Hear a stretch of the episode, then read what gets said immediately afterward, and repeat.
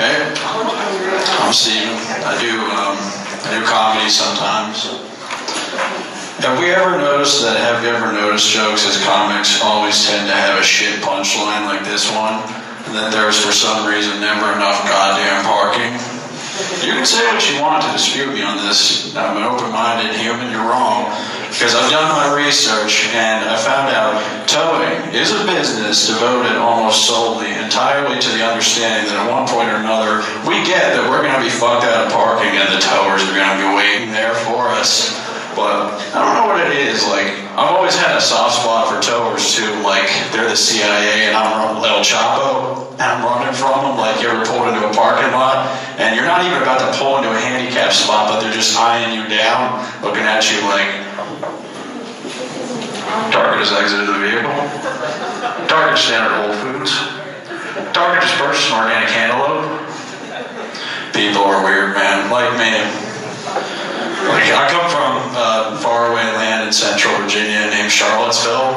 What I hate about Charlottesville is that it has a lot of, as we hear today, fake news about it because it's so small actually. Like I used to be the hiring manager at the store, and every chick whose application I looked over the night before I saw a Match and Bumble.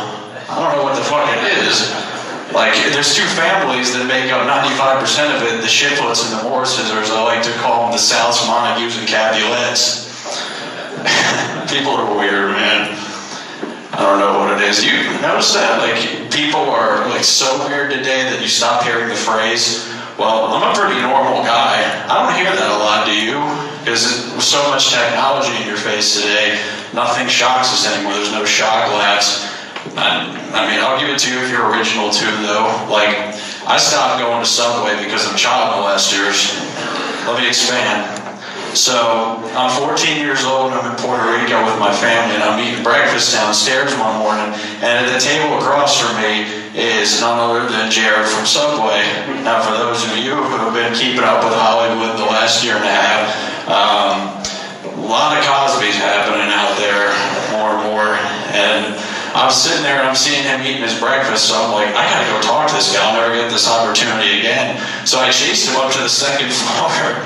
And I'm 14, like he's just looking at me as a you know annoying kid following him. But I get to his door where he's walking into his room, and as I get to his door, I see him walk in and say, "Come on in with me." And he opens up his suitcase, and he pulls out a T-shirt sign that says, "Kid, get the fuck out of my room. I want to take a nap." Now you got to understand why it's awkward. Why I go to Subway and have to explain to my friends that I don't feel comfortable ordering a footlong.